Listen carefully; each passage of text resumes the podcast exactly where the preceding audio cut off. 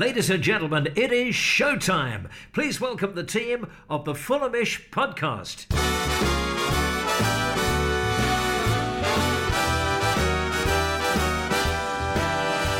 It's the Fulhamish podcast, your independent voice of Fulham FC. My name's Sammy James. Welcome to the show. Today, lots to discuss. Aleksandar Mitrovic and Marco Silva's bans have been confirmed. We're going to look into the rights and wrongs over the duration of the ban and what that might mean for the rest of Fulham's season. We'll have a little bit of a final word on the Bournemouth game from Saturday.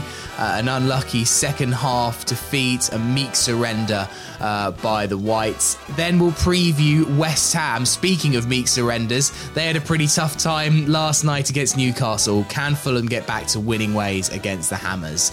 Uh, we'll end the show as ever with some of your questions and then a couple of quick This'll Catch on entries. Uh, all change on the Thursday club, but not for Jack Collins. He's still here. Hello. Hello, Tommy. How you doing? Yeah, still here, still rolling onwards. You know how it yeah, goes. can't get rid of you that easily. Yeah, like but a cockroach. we have had an athletic shuffle. Out goes Peter Rutzler. In comes Ahmed Shubal. Ahmed, welcome to Fulhamish. Welcome to Fulham. Thank you very much, Sammy. Pleasure to be here, man. Great stuff. Um, how's your first week been covering Fulham? Your first game was Bournemouth, your old club for the Athletic. That must have been a little bit weird. Yeah, very weird. It was on April Fool's Day as well. Kind of seemed like one one massive joke. Um, almost expected Scott Parker to come out of nowhere, but no, it's uh, it was cool. It was um, pretty unexpected, to be honest, uh, considering how the game panned out in terms of Fulham starting really well, Bournemouth not having anything to show for themselves, and then completely turning it around. Uh, yeah, I really wasn't expecting that, and um, I had to say goodbye to a few of obviously um, good friends at Bournemouth, and it wasn't exactly the kind of note I expected to leave on. Uh, but Yeah. no, obviously happy to be here.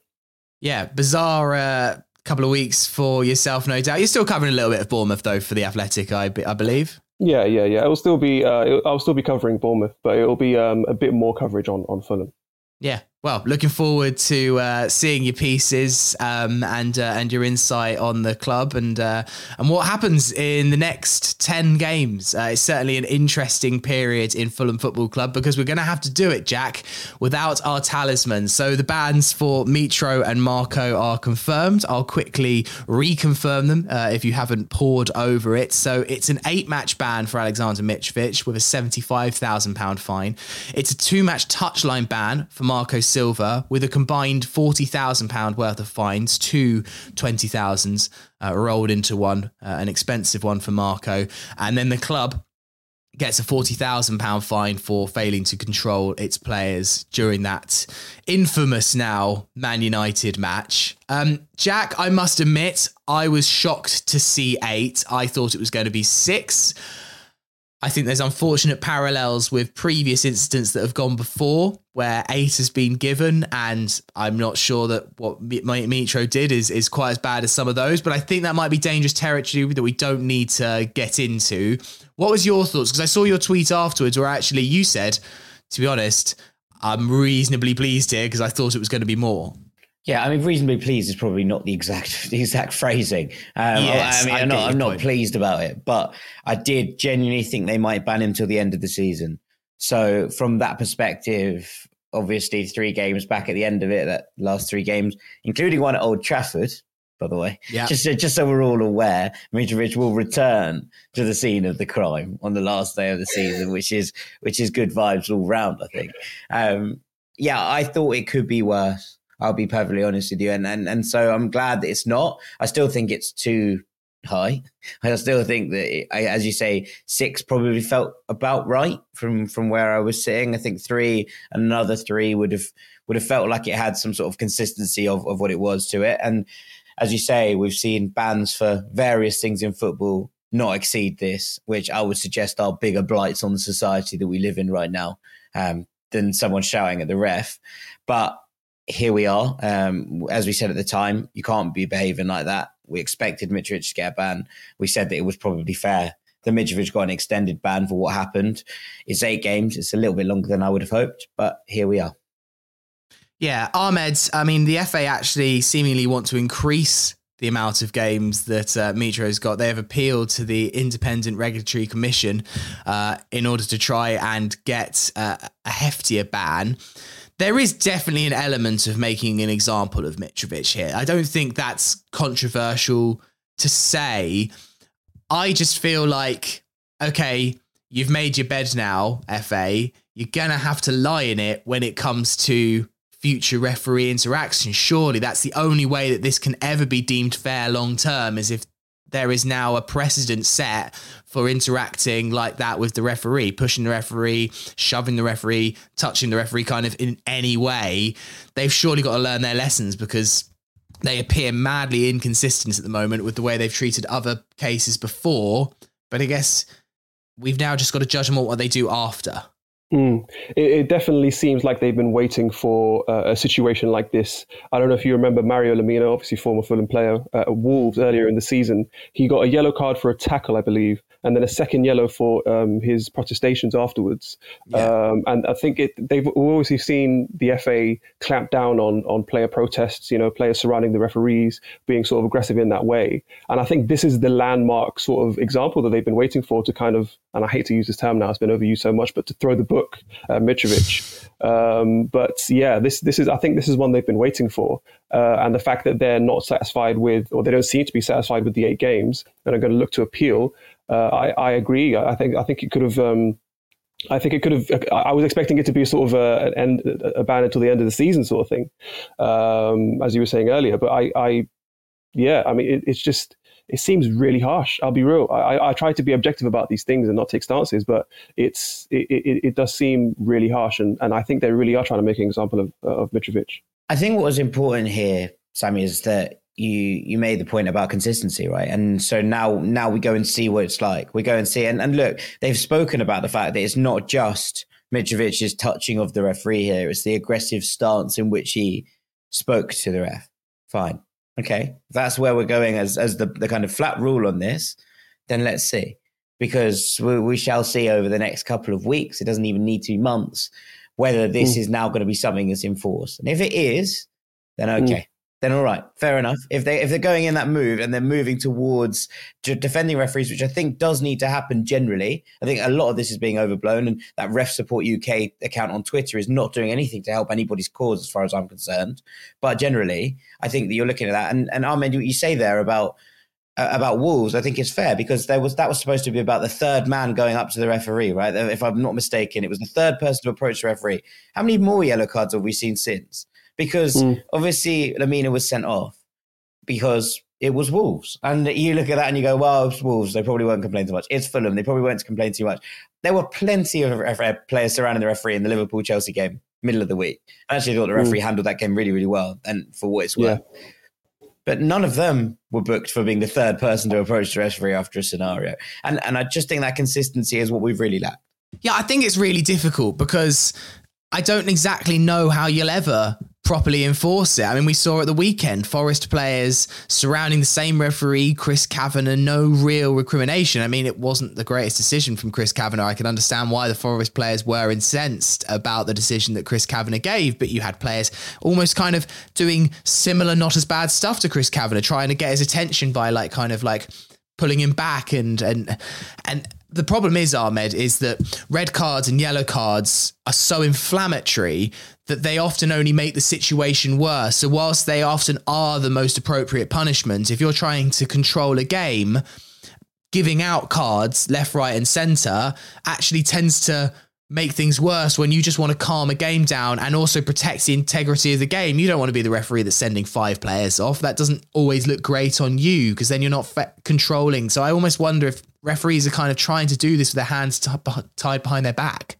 Yeah, that's a that's an interesting paradox that you raise. It's um, yeah, I mean, it's players get passionate. We know that, and and yeah, sometimes they do overcross the step over the line. But yeah, I mean, it's I, I, can't imagine because you have to think referees themselves are in, you know, you have a bunch of players who are obviously bigger than you, uh, sort of rushing towards you. It's very intimidating. And I don't imagine this whole, you know, third man to run. I don't think the play, the referee is counting, all right, one, two, three, there. Yeah. You know, it's, it's all very, uh, what's the word? It's all very kind of, not off the cuff, but it's, it's very sort it's of, it's very fluid. It's a very heated sort of scenario, and it's not like it is very difficult to sort of gain or sort of harness any kind of control. And these sort of stringent rules, uh, if the FA want to throw the book at Mitrovic in this way, I can only hope that they, you know, do so in the future.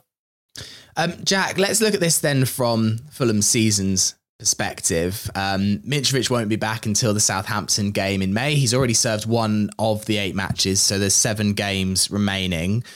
Marco is going to miss the West Ham and Everton game. So you imagine that Louis Bow is going to be doing most of the uh, decisions on the touchline. I imagine Marco will still be involved in some way.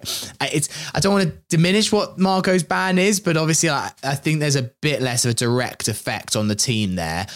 Mitro being out, I mean, life's going to be pretty tough for us without him. But if there was a time in Fulham's entire history that Mitrovic has been there, for him to miss this kind of end of the season where there's not tons riding on it, there's no relegation or promotion riding on it. If there was a time I had to cherry pick for him to miss, it would probably be now. No pun intended, I assume, with the Bournemouth game. Um, it's yeah, yeah I'd agree with that. It's look, we have to continue to to look at it as an opportunity for Carlos Vinicius. And look, people are going to be listening to this and groaning. I know they are. As I say that, I can completely understand. But I think that's the only way we can look at it. I've seen more people being like, "Let's just recall Stansfield." One, we thought he had an ACL injury up to this week. Um, thankfully, that hasn't happened. He's returned to Exeter. Two, you can't recall players outside well, you can recall players outside of transfer windows, but you can't register them. So there's yeah. there's no point us recalling a Rodrigo Muniz. There's no point us recalling a Jay Stansfield because they won't be able to play. So that that's just something that we should just reiterate at this point because there's been further calls for it I've seen over the last couple of days. Um, also, Jay's having a wonderful season at Exeter. The last thing I'd want to do is actually to remove him from a scenario where he's playing games week in, week out, and actually improving head over fist as a player. So just a secondary point there. It's going to have to be someone within the, the squad already, which means that Fulham have a couple of options. The options are stick with Carlos Vinicius and stick with the system that Fulham have played all season, utilizing player up top to try and bring others into the game. Now, I appreciate that Carlos Vinicius is nowhere near as good at this as Mitrovic, and I know that one of the frustrations for people over the last couple of weeks when he's played have been that he's so big and yet the ball doesn't stick to him. Uh, and that that's been something that, that people have brought up time and time again and i completely understand it. Um, I, I, do think there's a level of realism that you have to attach to it in that he's not going to be perfect because otherwise he probably wouldn't be playing backup striker for fulham um, i also think mm. there's a level where he can improve by playing a run of games and that he will get better across the course of this. So those are the those are kind of the elements. The other things that we've seen suggested are obviously Bobby through the middle, as we saw against Brighton early in the season, which didn't hugely work. That said, Brighton are a good side. Um, yeah. Or maybe even the likes of a Manor Solomon, whose movement might be able to drag defenders around. He has played there a little bit, not very often. Um, we've seen him play there, I think, I'm not mistaken, a couple of times for Shakhtar and a couple of times as well for his country when Eran Zahavi's been injured. So it's not completely and utterly out of his skill set, but it would be a move that would take us away. I, I think, actually, weirdly, much as my kind of standard preference is to stick with the system that Fulham have had um, and, and to work with Carlos Vinicius, what we saw from West Ham yesterday, and I'm sure we'll discuss it, makes me think that maybe a little bit of movement might unsettle this West Ham defence to the point of uh, of no return. They sort of crumbled to dust as soon as Newcastle started to move around them. Now, obviously, we know that Vinicius isn't the most mobile of strikers, and so for this one, this might be the move to actually shift it out. But generally, and my point won't change on this, I think the best thing to do is to give Vinicius a run of games uh, and actually to make sure that he he gets this opportunity. He can try and take the most, make the most of his opportunity, and that Fulham stick to the system that served us so well all season. Um, let's then have a look at uh, the Bournemouth game just quickly, Ahmed. Um, it was uh, a really poor second half from Fulham. Bournemouth also played their part and played fantastically after the break. I think my biggest frustration watching the game was that Fulham weren't in a bigger lead at half time. We had a lot of chances, and I felt like we were a bit wasteful, almost a bit like we were trying a bit too hard to score a nice goal. I mean, I think the one that frustrated me most is when Andreas Pereira decided to try and overhead kick it. When he had all the space and time in the box just to take a touch, he could have turned, I don't know, had a quick swig of water and then slotted it in the bottom corner. Um, I, I just feel like we almost, it did smack a little bit of complacency, and you can't be like that when you're playing against teams fighting for their lives. Exactly, and that was something that um, Marco Silva touched on after the game. Uh, he, couldn't escape the fact that there was such a, a massive difference in in Fulham's attacking quality. Uh, they just became so one-dimensional in the second half in terms of just pumping crosses into the box.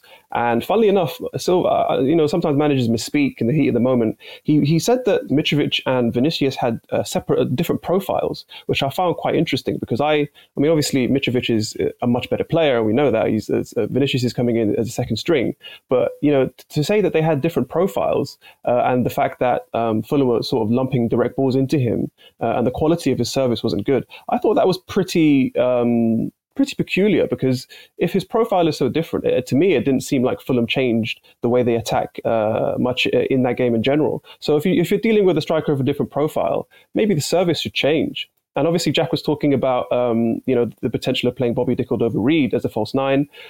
Theoretically speaking, against the teams coming up uh, in terms of uh, West Ham, uh, Everton, Leeds, these are teams who aren't going to press as high as Brighton did. You know, Brighton had a very fierce man-to-man high press, and obviously they were encouraged to do that because they the, uh, Fulham were without that sort of big target man, the focal point that they, they can lump the ball up to.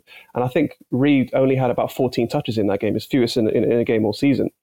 But against the sides like West Ham and, and, and Everton and Leeds to come, they're going to be sitting deeper.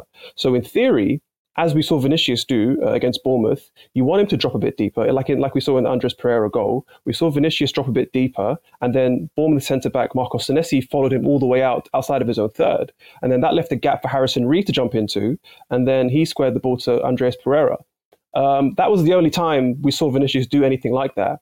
I think a more natural fit for that kind of dropping deep, linking the play is Bobby De Cordova-Reid because he is, you know, uh, just more agile. He's got the fleetness of foot. Um, he's able to receive on the half turn. Even at times when he plays off the right, he drifts into central areas and does that sort of thing. Uh, I just think he's he's a more natural fit for that kind of game. I think for Vinicius, he's got a lot more of a limited skill set than Mitrovic, and it would probably behoove Silva and the rest of the team to have to sort of, I guess, limit his responsibility. He's not great at the sort of linking of the play stuff. He can do it at times, but consistently over 90 minutes, we saw against Bournemouth, that's just not his game. So, yeah, I mean, Silva's going to. The only silver lining I can think of with Mitrovic's absence is that, as you mentioned, uh, Fulham aren't really looking over their shoulder in terms of you know relegation. You know they can afford to experiment, and it would be quite unfair because Vinicius, his whole time, even looking back at the time at Spurs, he's never really been the main man. And I think now, without a starting striker in front of him, it would be really cruel to kind of um, just say, "Nah, mate, you're going to be on the bench for this one." Uh, yeah. Even though it would make more theoretical sense to play reading that sort of false nine role. Yeah, um, Jack, did you have any more thoughts on the on the Bournemouth game? Um, I mean, obviously, the first goal that Tavernier scored was honestly world class the second goal is frustrating beyond belief. Just the lack of, I don't know, um, wherewithal. Yeah, from Antonee Robinson to not try and clear the ball. I don't know. To allow Dominic Solanke to get in like that is a little bit criminal. Yeah, it's just one of those. It's a mistake. Um, and yes, he should clear it immediately. I think he has. He thinks obviously he has more time than he does. There's no, there's no moment in this where I'm thinking, oh, he's he, he knows that Solanke's there and he's trying to he's trying to do something clever. I just think he misreads the situation, and that can happen, right? Those those mistakes can happen, especially when you're under the cosh. And Fulham were under the cosh at that point. You know, we felt like we were hanging on a little bit, and that the goal at some point was coming.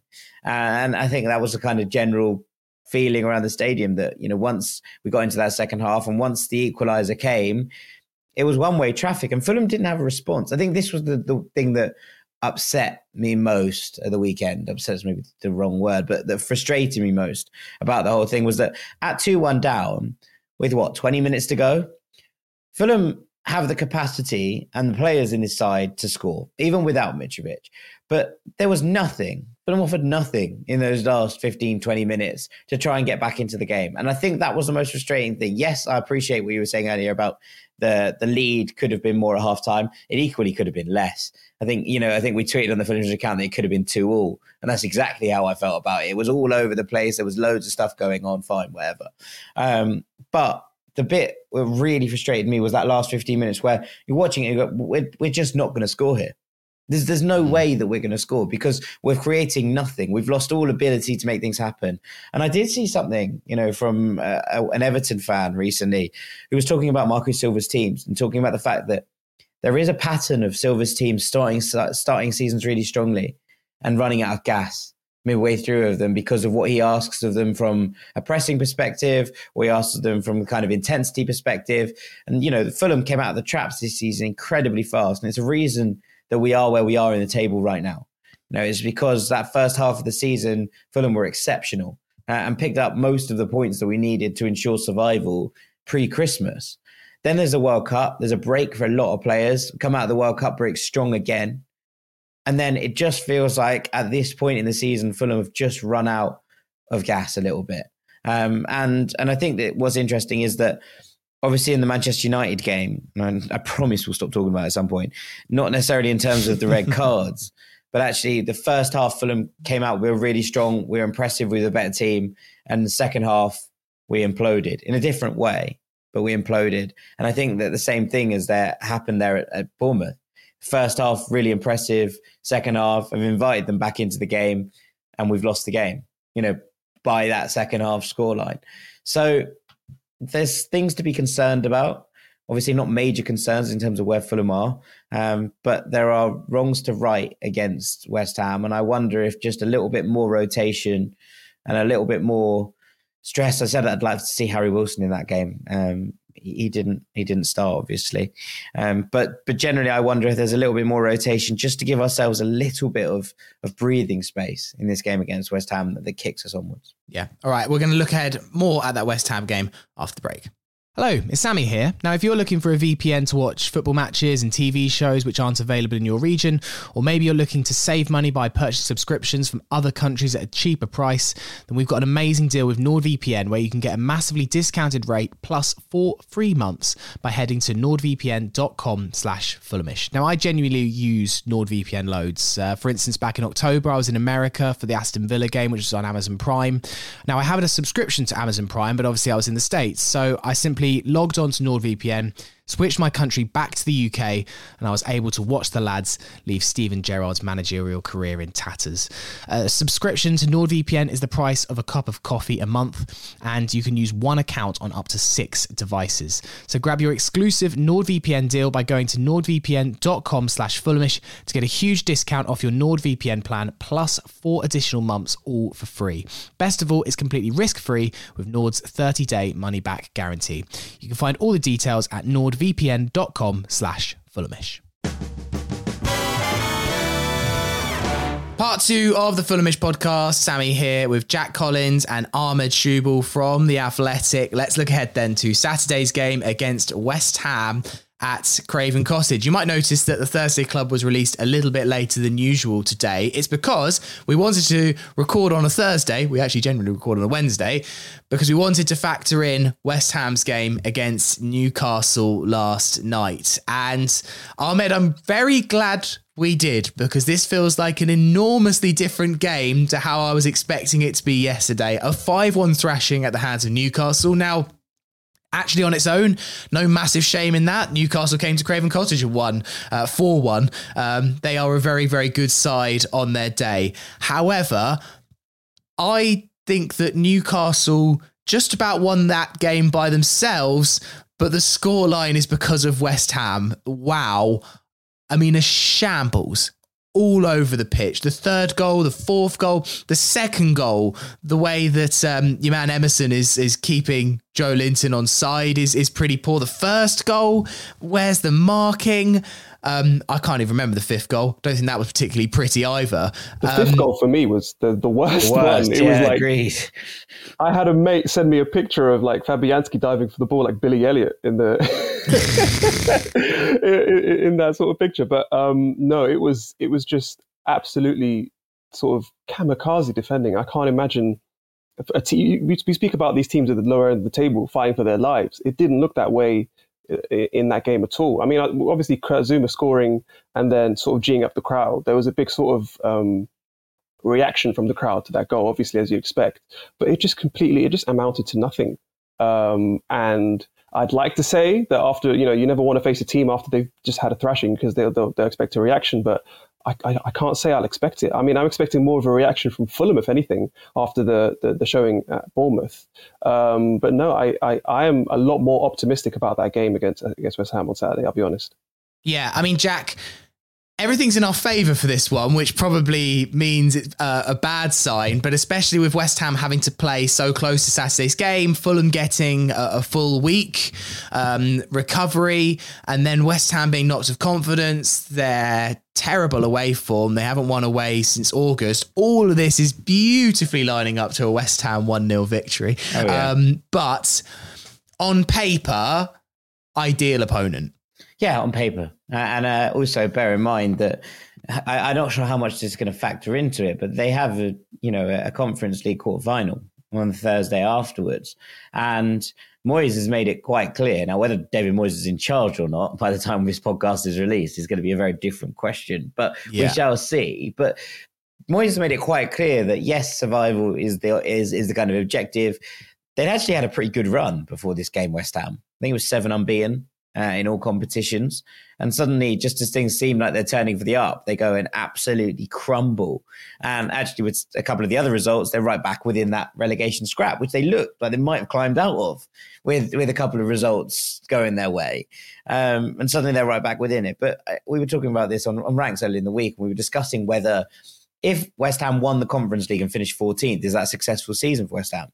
And I actually think the answer is yes because yeah, yeah, no, obviously, well, yes, I know, but it's easy to say that from a Fulham perspective because I think any sort of silverware would be would be seen as success and should be at West Ham as well. But I also think that the level of football that they've displayed in the Premier League has been abhorrent for most of the season so far, and even the idea of being sucked into that relegation scrap is kind of uncomfortable considering the players they brought in in the summer I wondered if that might be Moyes' farewell tour. If you go and won, won, won the Conference League and, and kept them up, would just walk away head held high, but like, thanks very much, it's been real.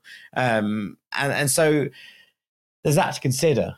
I think the but they are in a relegation battle. All of this, I'm keep, I'm getting so annoyed with the pundits that keep saying, even last night, they're too good to go down. They are not too good to go down. Oh, they have to play to six down. of the top ten. Their run at home, which has been their kind of saving grace, I think is Arsenal, Liverpool, Man United in their next three. They've still got to go to City. Like it's they are properly in this, whether they oh, want yeah. to believe it or not, or whether the pundits want to believe it or not. I've been saying all year that West Ham will go down. Like this is it. Um, but but like, I mean, I'd be interested in your thoughts on this because there is that kind of dichotomy, and, and we've seen it before with teams like Ipswich a long time ago, um, and and other sides who are deep in cup competitions. Wigan when they won the, the FA Cup the FA Cup, yeah. got relegated. Where like fans are kind of like, well, if you win silverware, does it excuse your league form? No, but is there an element of well, how often do we get a chance to win silverware? Is that more important? Not to the club, because the club's main objective will obviously be staying in the Premier League. Financially, it means so much. But to the fan, and West Ham might be slightly different in this, in that they're a relatively entitled group, and I don't mean that really with any disrespect. they just feel like they're they're potentially a bigger club than they actually are. Right now, they definitely historically are a massive club, but right now, where do they live within the food chain? Um, I, I, think when you look at it, I, and, and fans might be like, well, how often do we get a chance to go to a final, uh, especially a European final, and win silverware? It's a very winnable competition, the Conference League. All eight teams feel on a relatively similar keel, I think, with, with what's left. I wonder how much their focus, if Moyes is still in charge, will actually also be on that Thursday night game against Ghent. Yeah, it's an interesting one. Um, I I hate. I mean, talking from a Fulham perspective, I'd obviously want them to prioritize that European game just so they could put out a, a eleven on Saturday. But I, I I'd hesitate to think that they prioritize the European silverware ahead of um, ahead of stuff surviving in the Premier League because yeah, if they don't survive, I don't I don't buy that notion that any team is too big to go down either, Sammy. But it's like there are there, the consequences of relegation are far more severe than not winning that European uh, bit of silverware. I mean, you look at I mean Declan Rice will probably be off in the summer anyway. Uh, Jarrod Bowen will probably be off. You've got all the players that they signed at summer: Lucas Paqueta, uh, that centre back, Kurt Zouma. You know, they are, they are, if if if you are a team that is quote unquote too big to go down, you've got a lot to worry about if you actually do go down. Yeah.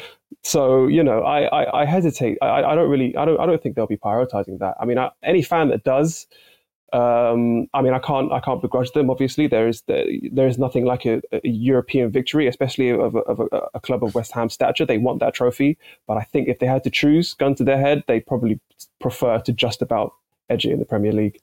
If this was Jack, I think there's an interesting debate here. I've always said, like, you know, it comes up twice a season someone puts it on Twitter. Would you rather win the FA Cup and get relegated or finish 10th? And I always click the win the FA Cup and get relegated. But this is Fulham and and if we were in West Ham's shoes right now, we were on 27 points and we were in the last day of the Conference League and I had this kind of gun to my head hypothetical choice, I would take the Conference League. But I just think that we are such a different entity to West Ham in terms of fan expectation. And I, I, I cannot, I imagine if you polled all West Ham fans, 99.9% of them would take going out the conference league. I don't think they'll see it in the same way. Like, I think now they are in such deep shit. And I think maybe they kind of thought, oh, we're going to keep getting out of this. And they keep getting results that suggest they will. They won that game against Everton a few weeks ago. They beat Southampton on Sunday. And I thought, okay, this is the moment West Ham get out of it. And now after last night, and then I actually looked at their fixture list, I was like, Wow. I mean, this game is actually massive for them on, on Saturday, Jack, as well. It's a big game for Fulham, but for them, okay, they've been terrible away from home, but they'll look at Fulham wounded, no Mitrovic, no Marco Silva in the dugout, and they will be. This is a this will be a huge game for them, uh, like, probably one of the biggest that they've had all season again. Yeah, absolutely. Actually, I saw something from Matt Dom on Twitter who said, luckily for West Ham, this is a, a, game this weekend where they're allowed to use their arms as well as their legs in order to score goals. um, so, so that will help them, I imagine. They'll be, they'll be pleased about that. Um, that, should, that, should, that should even things out, shouldn't it?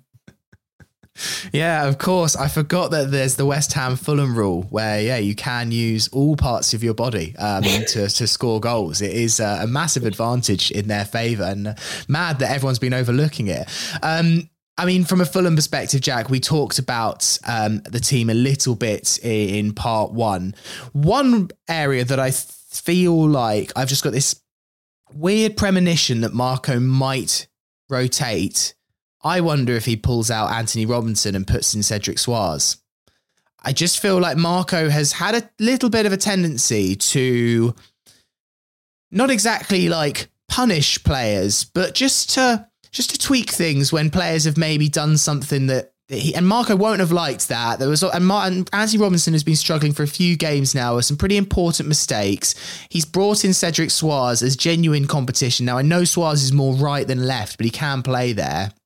I just have this weird sense that he might pull out Antonee Robinson just for a game. Just be like, look, have a week off. We're, we're going to put Cedric in against against West Ham. I genuinely think that if Kurzawa was fit, he'd pull he would have pulled Robinson out. But I, am not 100 percent sure that he'll do it for Cedric. Um, Mostly because the last time Cedric kicked the ball for Fulham, he was slicing the ball across the edge of our own box so that Brentford could score a third.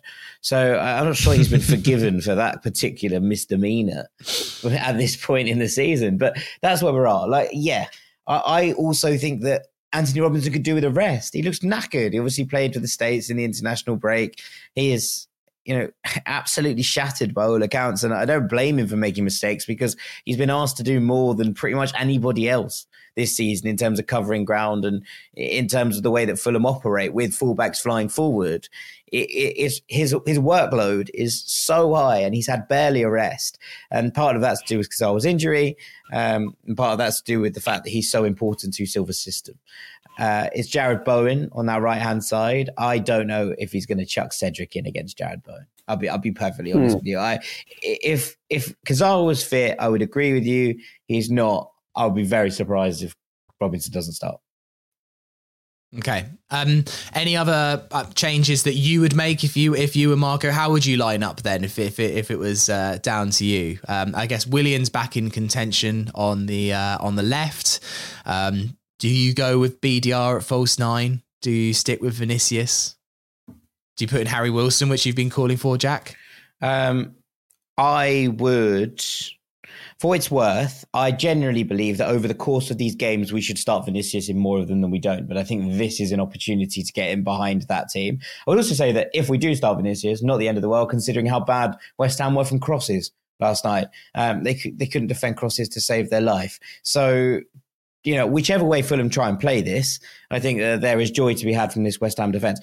Much as I would start Vinicius in most games, I actually think I play Manor Solomon through the middle tomorrow. Uh, I play Willian, uh, behind him with Pereira on one side and Bobby on the other. Although I do like the idea of Harry Wilson coming in if he does go Bobby Reid. If he goes Bobby Reid, I would prefer to see Harry as the false nine. I prefer to see Harry Wilson on the right than either Willian or Manor Solomon, who I both I think both do their best work from that left hand side. So that's one to consider. But I would go Solomon through the middle, Willian, Pereira, Bobby Reid. And then I would actually go Palhinha and Lukic because as much as I think that Harrison Reed has been absolutely phenomenal in the last two games, um, I, I, think there's an element of just control that I want in, in, this midfield on Saturday. And I think Lukic's passing range is just slightly better. Um, Ahmed, uh, what do you think Marco will uh, will go for? Get your crystal ball out. I think he'll stick with Vinicius. I think um, he probably wants to instill that sense of loyalty uh, in him, and I think he'll be the first to admit that he didn't have the greatest second half or, you know, the greatest full 90 minutes against Bournemouth, but that shouldn't deter him from, you know, sort of switching everything up, even though there isn't much uh, riding on the rest of this season. So I think he'll stick with Vinicius, but for me, I am all for this Bobby Reid false nine experiment. I'd like to see that, and I'd like to see Harry Wilson on the right. I know Willian's back, but I'd probably stick with Solomon on the left because I think he's he's Fulham's most dangerous player right now, um, particularly in, in and around that sort of left half space, cutting inside. Um, so yeah, I'd, I'd probably go with that sort of attack. Yeah, I mean, uh, to be honest, I think whatever Marco goes with is is quite interesting, and and I'll enjoy it in in kind of whatever form. I mean, Solomon through the middle is vibes. I just, just I, I, think I would really enjoy that. Just like, go on, mate, just see what you can do. And and and yeah, I mean, it did look like Jack the way to get through them. I mean, West Ham's line was all over the place. I mean, mm. this defense, Jack, Kehrer, Zouma, again, and, and Emerson I mean, Soucek and Rice in front of it, it is crazy that we are talking about West Ham in, in these terms because the, the quality of the individual player is is staggeringly good. Yeah, apart from Thomas Soucek has somehow just sort of morphed into an, a, a bizarrely terrible footballer this season. um, I'm, I'm not quite sure what's going on there, but he's gone from being one of the most composed, controlled players in the league to a player that just can't pass the ball. I think if we're not, if I'm not mistaken, Paqueta put almost as many tackles in against Southampton at the weekend as Soucek did completed passes. So we're talking about a player here who's just completely bereft of confidence. Um, Aguerd is is a wonderful footballer, but he was dreadful against Newcastle. Um, and yeah. you know, just one of those performances. Kazuma is Kazuma. He's always had a mistake in him, but generally he's been fine. Thilo Kehrer, I, I've always believed to be a centre back you know, when he made that move from from PSG, I, really did think that West Ham was signing him as a centre back, not as a right back. He's had his share of mistakes this season as well. Again, young player, plenty of room for, and scope for, for progression and, and a good footballer, but I, am still not convinced that he's a right back. I think, to be honest, his best position is right centre back in a three. So he, he's been played slightly out of possession. And Emerson's taken that left left back spot in the absence of, of Cresswell. I'd imagine Cresswell will be back at the weekend. They missed his ability to swing a ball in, um, but but just generally, yes. Uh, obviously, this this team should be better than it is. But you could say that with pretty much anyone down the bottom of the table, right? Like you look at the squads of, of teams down the bottom.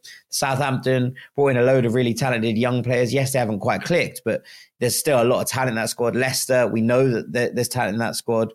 Bournemouth, we talked about last week about the fact that there are players in this side they're probably the team I, I, would say that are basically punching their weight as opposed to anything else. Um, whereas a lot mm. of these teams are punching below it. Nottingham Forest are a bit of a, a, sort of car crash in terms of how many people are, are on the table. But again, the players on the pitch should be doing better. Everton, West Ham, Wolves. Look at all of them. They're all sides you go, oh, there's players in there that shouldn't be in this relegation scrap, but they are. And that's how the Premier League is now. So there's an element of, yes, obviously West Ham should be doing better than they are, but considering everyone else around them should be as well, there there is an element of it's not just about having a good squad anymore. You have to have a squad that fits, and I don't think that there's enough balance in this West Ham squad to deal with, with what they've done this season, and and what they've done this season is play badly as a group.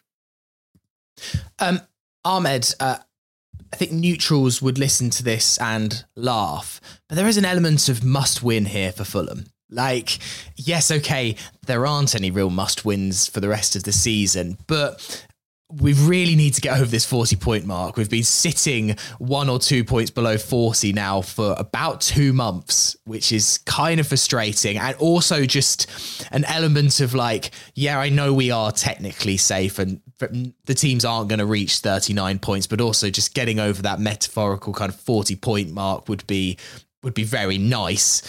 But also just like we need to stop the slide. We've got to go to Goodison on, on Saturday. If we don't win this game, it could suddenly turn into a very ugly five, six game losing streak. And, and that's not, well, that's not pretty for any side, even if you have got an element of comfort.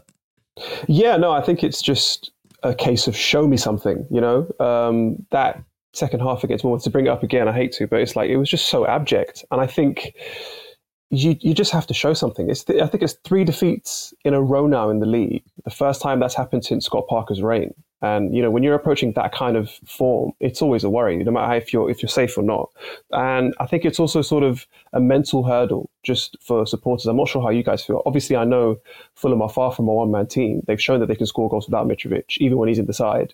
But just to sort of show that you know we can still we can still we can still put teams not necessarily put teams to the sword, but put together good performances without our star striker, and just to find other ways of of um, you know of, of, of winning games essentially. Uh, and what better time to do this than now? I think it's the pressure's off. Um, whether that results in a good performance, I guess we'll wait and see. But it's it's a great opportunity to um, to finally get some points on the board against teams that um, Fulham really should be getting points off. And Jack, the record at Craven Cottage, we've got to remember, is still pretty phenomenal. Yes, not as many wins as, as other sides, but only four teams have come to the cottage and won. Spurs, Manchester United, Newcastle United, and Arsenal. I, I think it's not been quite a fortress this season, but it's still been a, a tough place for, for teams to come and, and get a win. I mean, there's been quite a lot of draws.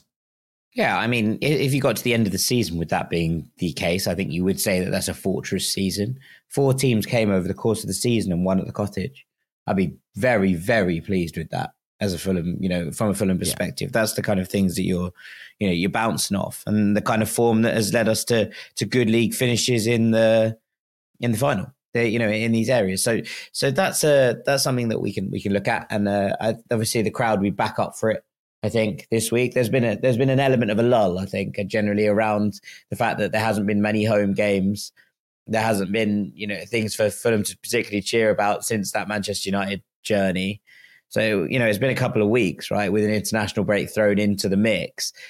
Just to get back to the cottage and get that buzz again at the weekend, I think will give everybody a lift and might just be enough to, to push Fulham back onto the rails again, if you will. Yeah, I'm really, really looking forward to this one. As you say, like, I mean, we had the Arsenal game back in March, which was at the cottage, but I think we kind of knew that uh, an absolutely banging form Arsenal was probably going to come to the cottage and win, and and they kind of killed the atmosphere very early on with those uh, with those quick fire goals. We haven't had a a winnable Premier League game at the cottage, I think, since Wolves came, which was end of Feb. So we're looking at six weeks here, kind of with a game that you can get excited about, go to the cottage and know that it's a it's a winnable game, not necessarily one we definitely will win, but um, yeah, I'm, I'm definitely excited to get back to the cottage, and I'd love it if we could just get back to winning ways and uh, and steady the ship uh, a little bit. It's been a, it's been a tumultuous few weeks. Right, we're going to take another break. Afterwards, we'll get into some of your questions, and then this will catch on. Part three of the Fulhamish podcast, Sammy with Jack and Ahmed. Uh, just another quick push for the fact that Fulhamish is doing a big old merch sale, end of stock. Want to get rid of shit out of my loft, basically. Um, some really nice Jozo collection t shirts and posters, all for sale with 40% off. They're basically going for cost price. Um, Get them while it lasts. Very limited sizes and colours. Uh, use the code FISH40 no spaces, all capital letters. Get 40% off. Grab yourself a banging t shirt for the summer. Um, they look lovely. And um, yeah, they're, they're going for absolute peanuts. So uh, please head to fulhamish.co.uk forward slash shop. Grab yourself a t shirt. I'd be very, very grateful. Right. Uh, let's then do some emails and then this will catch on. Um, I like this one, first of all, from Sam Purcell. Bit of perspective. Um, Sam says, more of a statistic and point of discussion rather than a question. But as our season threatens to peter out a little bit, I thought it would be worth pointing out that last season, Brentford went on a run of seven defeats and one draw from eight games between game weeks 18 and 27. Also, Brighton had a run of three draws, one win, and six defeats in 10, including six defeats in a row. They also scored only six goals in this 10 game period, with one goal in those six defeats. And as we all know, Brighton and Brentford are now the greatest clubs to ever grace the Premier League. Point being that it's not unusual to suffer a bad run of form at some point, especially for a newly promoted team, and the fact we had more or less secured safety with half a season to go is an unbelievable success. We may as well put our trotters up, have a beer, and enjoy the relegation battle from afar. Another reason to be cheerful is that Kebano will be back soon. He will give us some unpredictability as well as vibes, which we all need to lift the gloom and doom of the rather bizarre circus of recent weeks. Keep up the good work from Sam. Um, Jack, I, I like yeah. that. Some real reasons for optimism from yeah. Sam there. And he is right that runs of form like this are kind of normal. They're not anything to actually call the doctors about. It is fine. No, it's fine. I mean, also, you know, bear in mind that Brentford's run like this last season nearly dragged them into the relegation scrap right? Like because it was yes. a little bit earlier than ours, and they were slightly less fortunate in terms of points on the table uh, and it threatened to to really drag them in. It was only Christian Eriksen's you know return to, to full fitness and form that really started to turn things around for them at the end of the season and meant that they finished strongly. But yeah, it was it, it was one that threatened to bring them in. Brighton similarly were on course for a European spot and, and fell away. It, it's okay to have these these bumps in the road, especially you know as Sam says with uh, we're newly promoted squad, and especially considering the holes that have appeared in this newly promoted squad. I think you know, obviously, we're talking about Mitrovic missing, but we we talked briefly about Alex, uh, Antonee Robinson earlier, and, and the fact that there's no cover at left back. I think Fulham will see the fact that we're light in various areas in this squad and look to rectify that in the summer, and it's something that we can we can be proud of and, and look to kick on with. So yeah, 100, percent I agree with Sam. Um, you know, it doesn't mean that we can't look at the games and be like, let's let's try and win them. And it doesn't mean that we can't look at the games here and try and analyze how we can win them. Um, but Fulham are in a good spot, and there, there's definitely no need to over panic. Uh, as far as I'm concerned, yeah, Ahmed, it must be interesting for you coming into Fulham as as as a neutral journalist and, and seeing the kind of state of play of the fan base and stuff. And I mean, it is an odd situation for a newly promoted club to be kind of this safe so early on. And what I guess I'd love to hear from you is, is what do you feel like from the outside Fulham fans' reaction to recent events has been? Do you think it's been a little bit over the top, do you, or do you think there is some you know justification to be worried about about results in, in in this kind of end of season run? Like, what should Fulham realistically be achieving? Um, and I'd like to hear that from someone that doesn't have the rose tinted glasses on that we um, we often do. I think it's a bit of both. I think it's, it's always um, it's, it's, okay to be worried about a poor run of form. Um, I think more often than not, I think it's better to watch the performances rather than the results. Uh, the performances are always a better indicator, um, and it's just that I think the most worrying thing for Fulham fans, uh, from what I've seen, is just that the, the, performances over 90 minutes have not been consistent at all over the last few games. Um, you look at that Arsenal game; there were I think Fulham were very weak, particularly without Palhinha in midfield. Um, obviously, the Bournemouth game as well we've touched on. Um, so yeah, I think those performances are perhaps the biggest worry. Rather than I think if Bournemouth, if, if Fulham put up a bit, uh, put up a fight in those games and created decent chances and maybe didn't take all of them and came away with a loss, I think it'd be a bit more encouraging. Um, but no, I think it's I, I always I, I, try not to um, call fans entitled whenever things happen like this, but you get to a point now where you Fulham you compare Fulham and, and Bournemouth seasons, you know, this campaign, it's it's it's almost night and day. Uh, three defeats on a bounce for Bournemouth this season has kind of been a run of the mill thing. Um, whereas now for Fulham, it's like, oh my god, it's uh, where are we going to go from here? What's going to happen next season? Um, I think the, fact that this is a, this is the point that I touched on um, in my match piece after the Bournemouth game, but the fact that last season was the first season in ages that Fulham knew where they were going to end up in the next season, right? And that allowed them to plan in a way that they haven't been able to previously with early signings of Palhinha and, and Pereira. Uh, and that resulted in obviously such a great start to this season. And now we're sort of starting to see that peter out a little bit, which is perfectly fine because Fulham and Fulham are not in any danger. I think the fact that um, fans are frustrated now at this point in the season when things are kind of petering off. Um, it just goes to show how well they've performed. Uh, and I think they should be very much encouraged by their season, even though it hasn't ended yet. I think it's it's still it's still remarkable season, all things considered. I mean, I had I feel like I've got an article brewing in me, Jack, about the fact that this is made mid-table mediocrity. This is what we wanted. This is what for six years we haven't had. Where it's be, I mean, I mean, going back almost arguably ten years since there's been some kind of level of mid-table mediocrity because even those two seasons in the championship where we did finish about 16th 17th there was genuinely relegation worry until maybe the last three or four games of of the season. This is what it's like to support Palace and all of those clubs that we looked at with kind of envy whilst we were there drowning at the bottom end of the table. But actually the the reality is is that this mid-table life and we experienced it a lot in those kind of wilderness Premier League years, is is it's kind of fine. It's it's not exhilarating, but also you're not there biting your nails every week. Yeah, this is what we were calling for, um, and we were calling for this. I think is, is worth pointing out because we wanted to find those opportunities to blood youngsters, right? In order mm. to to find that kind of settled area where we feel like we can get in to some of the youngsters and, and and actually get them minutes. Now we're in that opportunity. We're in that we're in that moment. Let's see it because that was part of the. I'm not going to say agreement. No one made the agreement with us. But it was part of the. It was part of the deal. That's what we wanted. We were like, you know, we talked about Matt O'Riley. We talked about Fabio Carvalho, obviously slightly less so in terms of the championship and, and making his way through. But Luke Harris, we've talked about these players who have left because the opportunities weren't there and have gone on to shine elsewhere. And now we're talking about the fact that we finally hit that moment which we were looking for. Right, let's see Luke Harris. Let, you know, these are the opportunities in order to to make that work. So it's going to be interesting. I, I actually think, you know, we talked earlier about the fact that Marco Silva's ban might quite not quite matter for these next two games.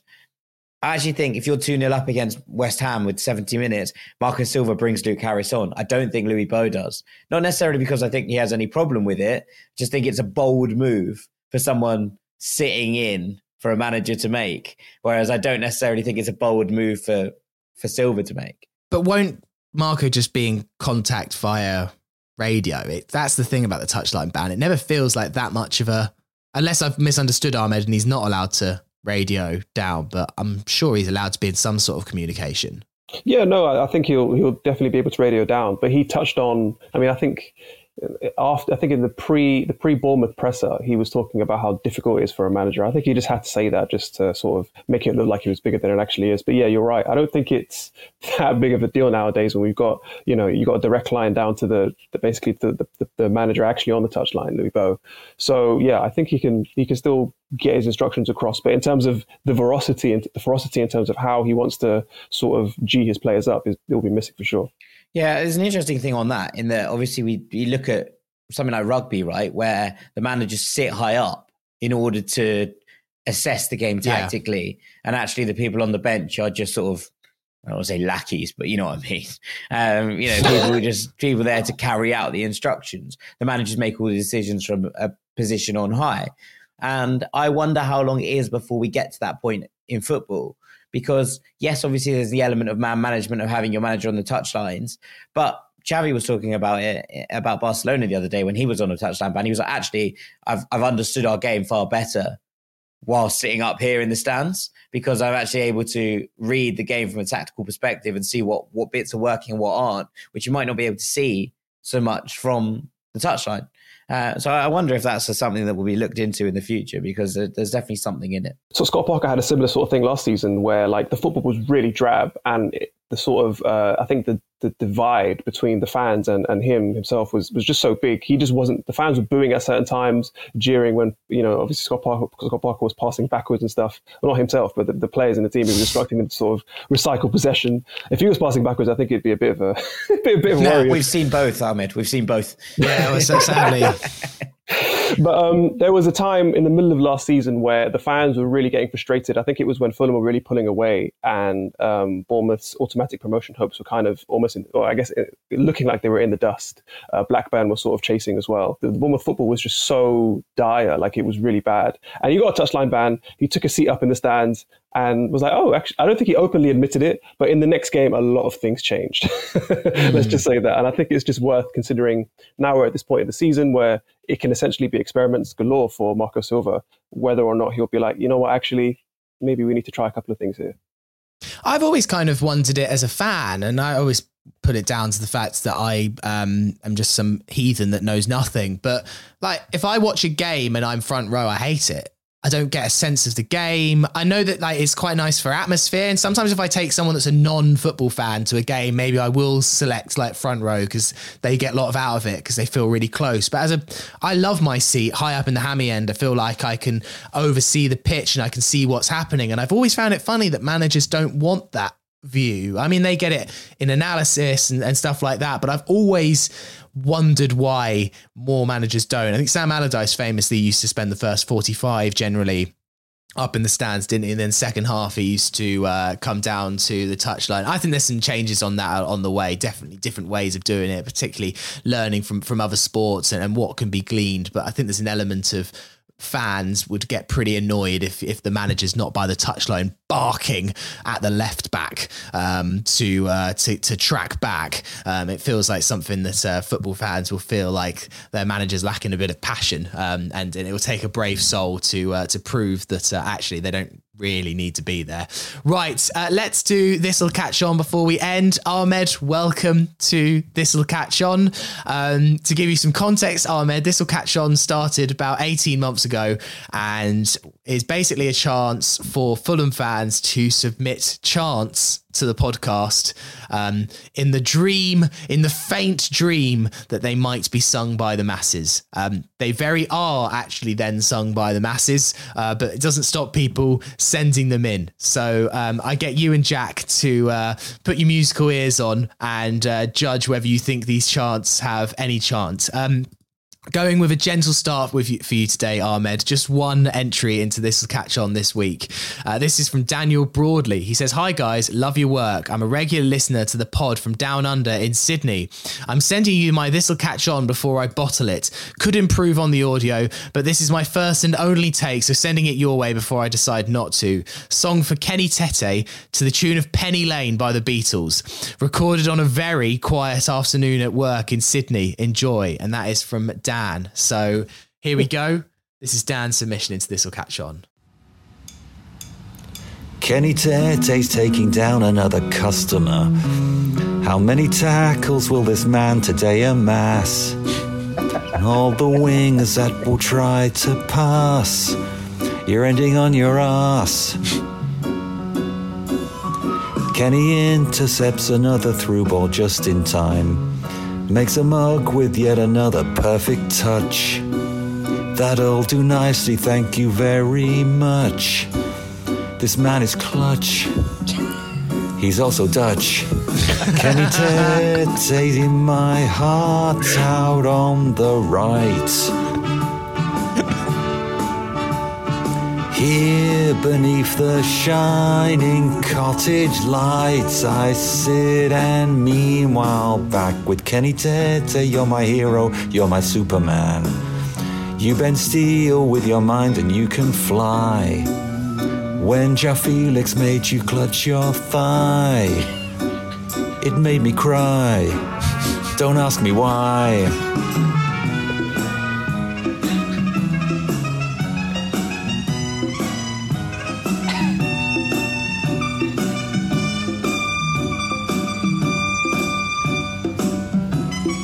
Great. having a good time. Kenny Tete in my heart out on the right. Here beneath the shining cottage lights. There we go. Very. Dan's entry into this will catch on. Penny That's Lane for. Kenny Tete. That's good, isn't it? amazing. That is really good. Are they always that good? Um, there is quite a high bar. Well, Well, a high year and a slash half low, in, depending the on how bar- you look The at it. bar is pretty good at this point. Um, that was excellent. I've really enjoyed that. The the, uh, the Yeah. Annie's Dutch, e- exquisite.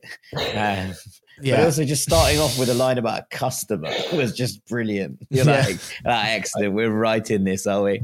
Fantastic. Well done, Dan. Brilliant. Loved it. I had no Penny idea, Lane like, should oh, be a man. football chant. I feel like it's one of those simple songs that everyone knows but isn't. Yeah, I can see the chorus catching on. It's just Kenny Tete's song is pretty ingrained, isn't it? So like, it's obviously Yeah. not gonna, it's, it's not gonna shift. But I, I really enjoyed that. That made me happy. Yeah. Yeah, yeah, Uh, it really lifted my spirits to be honest. There we go. Welcome to the world, Ahmed. I'm going to be humming that all day. Welcome to This Will Catch On. It's a little bit of fun at the end of the Thursday club that uh, hopefully lifts the spirits of, uh, of, of you two and also everyone listening as well. Uh, well, thank you very much for listening today. All we need to do is name the podcast as ever. Uh, I ask the Fulhamish community on Telegram to uh, to give some suggestions on the morning of the pod. Um, what would you like out of these ones? Uh, Avas says Hammer the Hammers. Uh, Luke says hammer points home. Uh, Richard Bamber says Moyes Silver Hammer, which obviously a reference to uh, That song is gonna haunt me for the rest of my days. uh, is a little catch on reference. Uh, Ahmed, we uh, we've been caught out by the song um, Maxwell's Silver Hammer twice. Maxwell's Silver Hammer, and I've just been caught out by it again. Uh, Cam Ramsey says ironing hammers out, and then Nick Gale says West Lamb slaughter. Uh, what would we like? t- oh, and uh, and West meets Easter from James H as well. Go like that. West meets Easter is good. That's good. Like that a lot. Yeah, we going for that? Yeah, that for me. Right. I mean, West Lamb Slaughter is funny because of Easter, but Jesus. also, it's going to look proper dumb if we lose 3 0, isn't it? Like, so Yes, we can't be having that. Hammer the Hammers is the kind of thing. We did that. We did, we did this with, uh, with Bournemouth, didn't we? And we lost. So we're not making that mistake again. Yeah, you've got we got to be an element of uh, how does this look if we don't win uh, with with the with the podcast name. All right, James H. West meets Easter, very good name. Thank you, and thank you for my guest, Jack Collins. Thank you as ever, Thank you very much, Sammy. It's always a pleasure. and Ahmed. Thank you so much for stepping into Fulhamish. We've absolutely loved having you, and we can't wait to have you again. no worries, mate. Pleasure to be on. Thanks for having me, man. All right, we will be back uh, on Sunday evening, Monday morning, reviewing what happens in that West Ham game. And then the Fulhamish podcast will return this time next week for the Thursday Club. Have a lovely Easter weekend, whatever you're doing, and fingers crossed Fulham can get back to winning ways. Come on, you whites. You right.